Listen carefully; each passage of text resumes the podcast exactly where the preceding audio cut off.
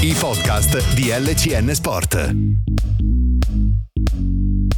Buongiorno, buongiorno, buongiorno amici di Diario 1912, la calcio, l'Ecco Day by Day, oggi è mercoledì 7 febbraio 2024 e uh, ci avviciniamo rapidamente a questo Barilecco sabato pomeriggio ore 16.15 stadio San Nicola di Bari chiaramente intitolato anche al nostro santo patrono. E sicuramente andiamo verso una partita tosta importante difficile decisiva? Boh sì penso proprio di sì. Per tanti aspetti perché poi mentalmente soprattutto sarebbe sarebbe eh, difficile tirarsene fuori in caso di risultato negativo. Facciamo un po' un passo indietro. Sorridiamo? Sì, dai, sorridiamo. 7 febbraio di tre anni fa, 7 febbraio 2021. Cosa succedeva? Dai, avete già capito. Il Lecco batteva il Como 4-0 in casa. Era il derby del Covid, era l'anno del Covid. Derby vinto 0-3 e al ritorno successo per 4-0. Giustamente c'è questo nel ritratto blu celeste di oggi di Lanfredo Birelli che ci suggerisce di parlare di questa cosa. Però in generale il 7 febbraio è una giornata che ha visto altre partite. Partiamo da qua. Una delle migliori vittorie della storia blu celeste, eguaglia nelle dimensioni il successo ottenuto il 2 febbraio 1936 col punteggio di 6 a 2. La vittoria, migliore vittoria sul Como quella del 9 eh, dell'8 luglio 1945 9 9 a 2, quindi nell'ambito del trofeo benefico lombardo. L'ultima giornata di campionato era stata disputata col Como già vincitore di quella manifestazione. La strepitosa affermazione del Lecco fu resa valida dalla posizione irregolare del giocatore Roberto Renic, risultato cancellato e vittoria a tavolino data a, ai cugini dei nostri avversari. Mentre per quanto riguarda quel 4-0 fantastico di tre anni fa, tutto nasce dall'autorete di Crescenzi di ginocchio su, su un tiro cross di Yocolano al diciannovesimo. Poi a inizio ripresa Dudu a 2-0. Capoglia si inventa il gol forse più bello in blu celeste perché non il gol più bello segnato a Lecco. Quello l'ha fatto con la maglia del Seregno. Forse il gol più bello in blu celeste, grandissima giocata al 52esimo. Recupero palla, due avversari saltati, tiro sul palo lontano a facchi battuto, un gol clamoroso. E poi al 77esimo il 4-0 di Mastroianni su assist di Yocolano. Quindi ecco, solo altre due volte nella storia del derby Lecco è stato capace di vincere. Andate e ritorno 34 35 36 2 1 e 6 a 2 59 60 3 a 2 e 1 a 0 in trasferta. Con il cassetto dei ricordi chiudiamo i conti il 7 febbraio 1932 Crema Lecco 0 a 9 migliore vittoria esterna dei blu celesti in senso assoluto. Partita giocata sul campo neutro di Treviglio tripletta di Romano Buschi, doppiette di Mario Tedeschi e Claudio Cossa e le marcature singoli di Giuseppe Barcella e Giulio Caldirola. Grazie Lanfredo, anche oggi ci hai tirato fuori qualcosa di interessante e poco noto. Torniamo all'attualità, torniamo anche i dolori dell'attualità. Allora, sapete che già domenica mattina noi vi abbiamo salutato commentando la sconfitta con la Cremonese, ma anche commentando e dandovi una notizia, ovvero la manna che fa, nel senso, eh, i rinvii li ha fatti Seliak nel corso della ripresa, il che vuol dire che il giocatore non sta bene, non è stato bene dal punto di vista muscolare. Eh, questa intuizione si è rivelata esatta, nel senso che poi già nei giorni seguenti abbiamo capito che insomma la questione era abbastanza seria. Lunedì c'è stato il consulto, il primo consulto, e effettivamente da, da queste prime verifiche è emersa la necessità di sottoporre il portiere appena arrivato dal Monza alle verifiche strumentali, ovvero la risonanza magnetica, perché poi quando c'è versamento eh, bisogna andare ad analizzare queste cose. Varie cose la risonanza permette di farlo con precisione rispetto ad altri tipi di esami strumentali. Eh, la risonanza appunto darà un esito, un esito, una diagnosi dei tempi di recupero certi, però da quello che abbiamo capito comunque la lesione c'è, è presente. Quello che volgarmente chiamiamo stiramento non è altro che eh, una lesione di primo, secondo, terzo grado, poi ci può essere lo strappo muscolare. Mi dice insomma stiamo sul termine giusto, lesione muscolare, bisogna capire di che grado e da lì passa tutta la differenza nel mondo perché poi ci sono ovviamente delle diverse tempistiche per il recupero. Quindi a Lavanda ovviamente facciamo gli auguri di pronta guarigione perché comunque aveva anche appena ritrovato una maglia da titolare dopo anni e subito si deve fermare.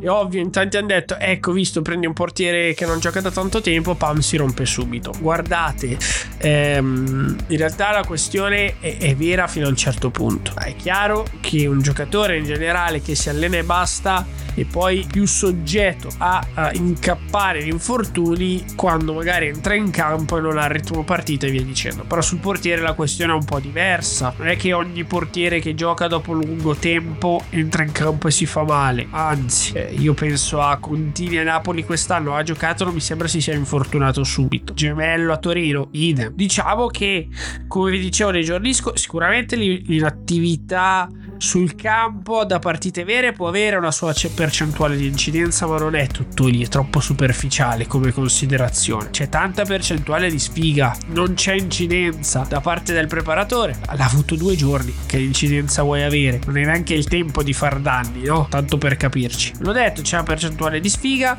sicuramente calciare così tante volte eh, impone al muscolo di sopportare uno sforzo eh, non banale. Siamo al terzo infortunio muscolare per un portiere quest'anno. Due li ha avuti Melgrati, questo è il terzo, che vuol dire che i portieri sono molto sollecitati e di conseguenza ci sono delle cose da sistemare. Mi sembra evidente anche per quanto riguarda la quantità di volte eh, in cui i portieri devono calciare lungo, non solo sul rinvio, ma anche quando vengono insomma chiamati in causa con le palle, con le palle indietro da parte dei difensori. Questo mi suggerisce la statistica. Cosa succederà?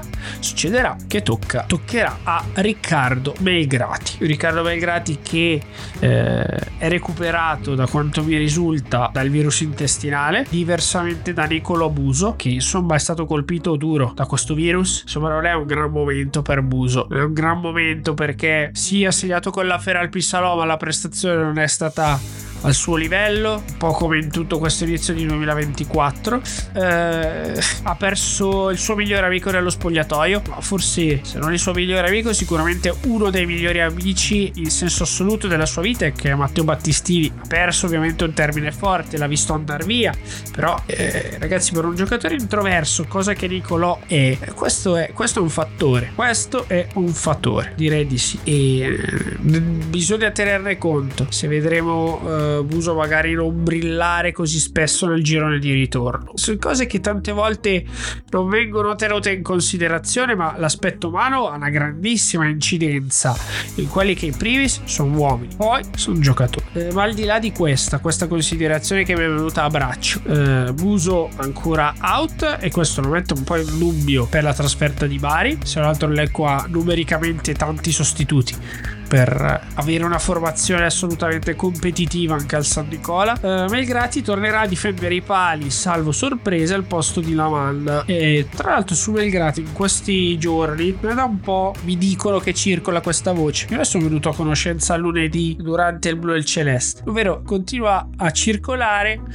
questa voce del era ubriaco dopo una partita non meglio specificata in bar di Lecco. Ora credo che no, in primis mi è stata smentita numero uno. Due se anche un giocatore va dopo una partita a bere una due birre fa parte della loro vita privata della loro libertà bere una due birre non è essere ciocchi despati e sbiascicare sul bancone di un bar. Anche perché per come va nei giorni nostri circolerebbero video o fotografie. Cosa che io personalmente non ho visto. Magari prima che sente sto podcast dice totte lavando per smentire quello che stai dicendo. Invece è andata così.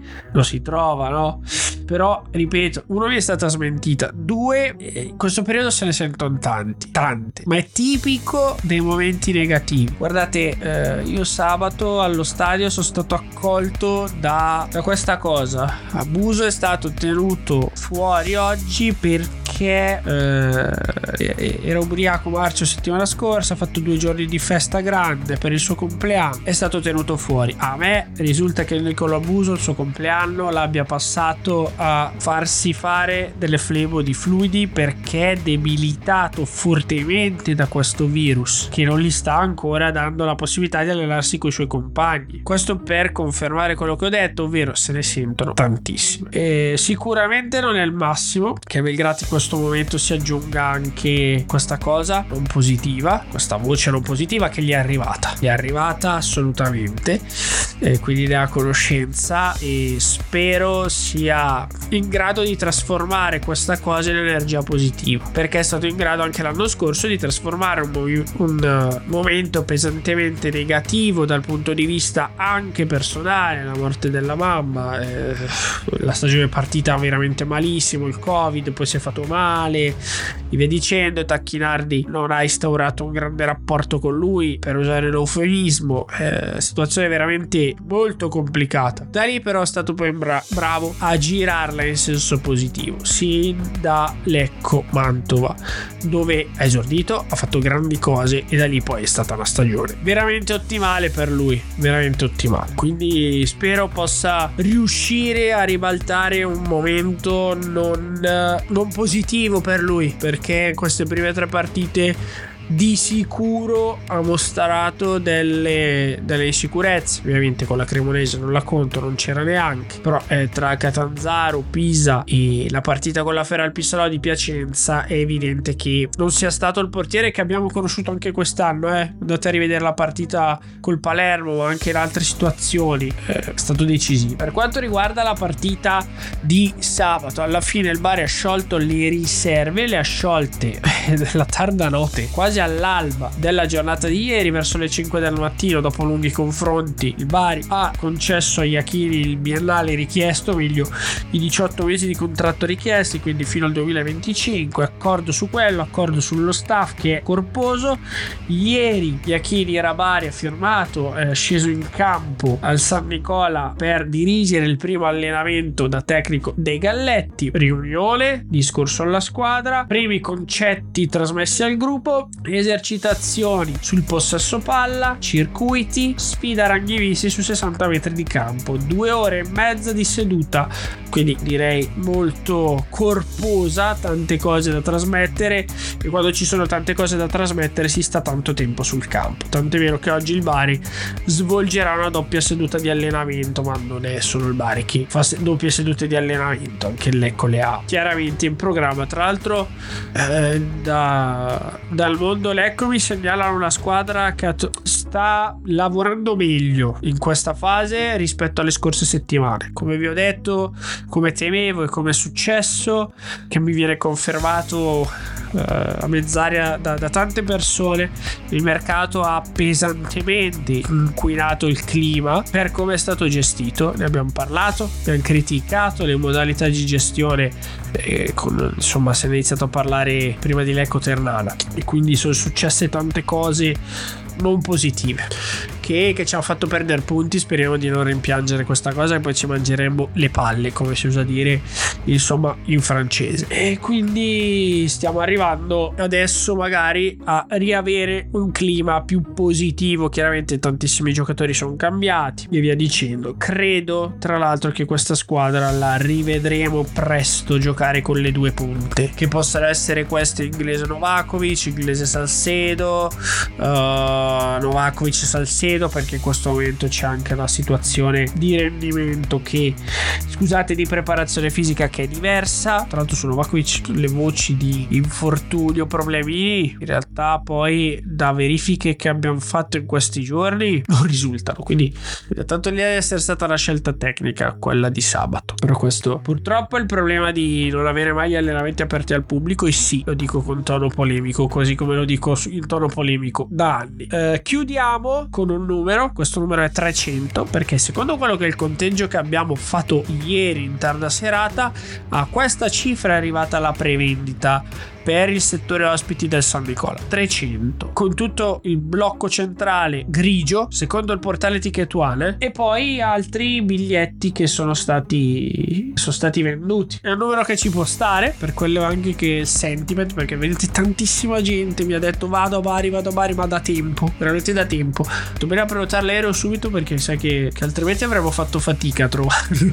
E, e quindi mi aspetto che 300 possa essere veramente un numero più che realistico. Questi giorni ovviamente la prevendita proseguirà. Farà fino alla serata di, di venerdì alle 19 come di consueto. Limitazioni poche veramente poche lieti fidelity e, e via dicendo. E quindi speriamo di tornare questa volta col sorriso sull'aereo che ci riporterà dalla Puglia verso la Lombardia. Perché in Calabria male. 8 gol presi 0 punti fatti. Dalla Sicilia molto bene. Adesso vediamo. Potrebbe essere l'ultima trasferta volante della stagione oppure chi lo sa magari ci toccherà qualcosa ai playout.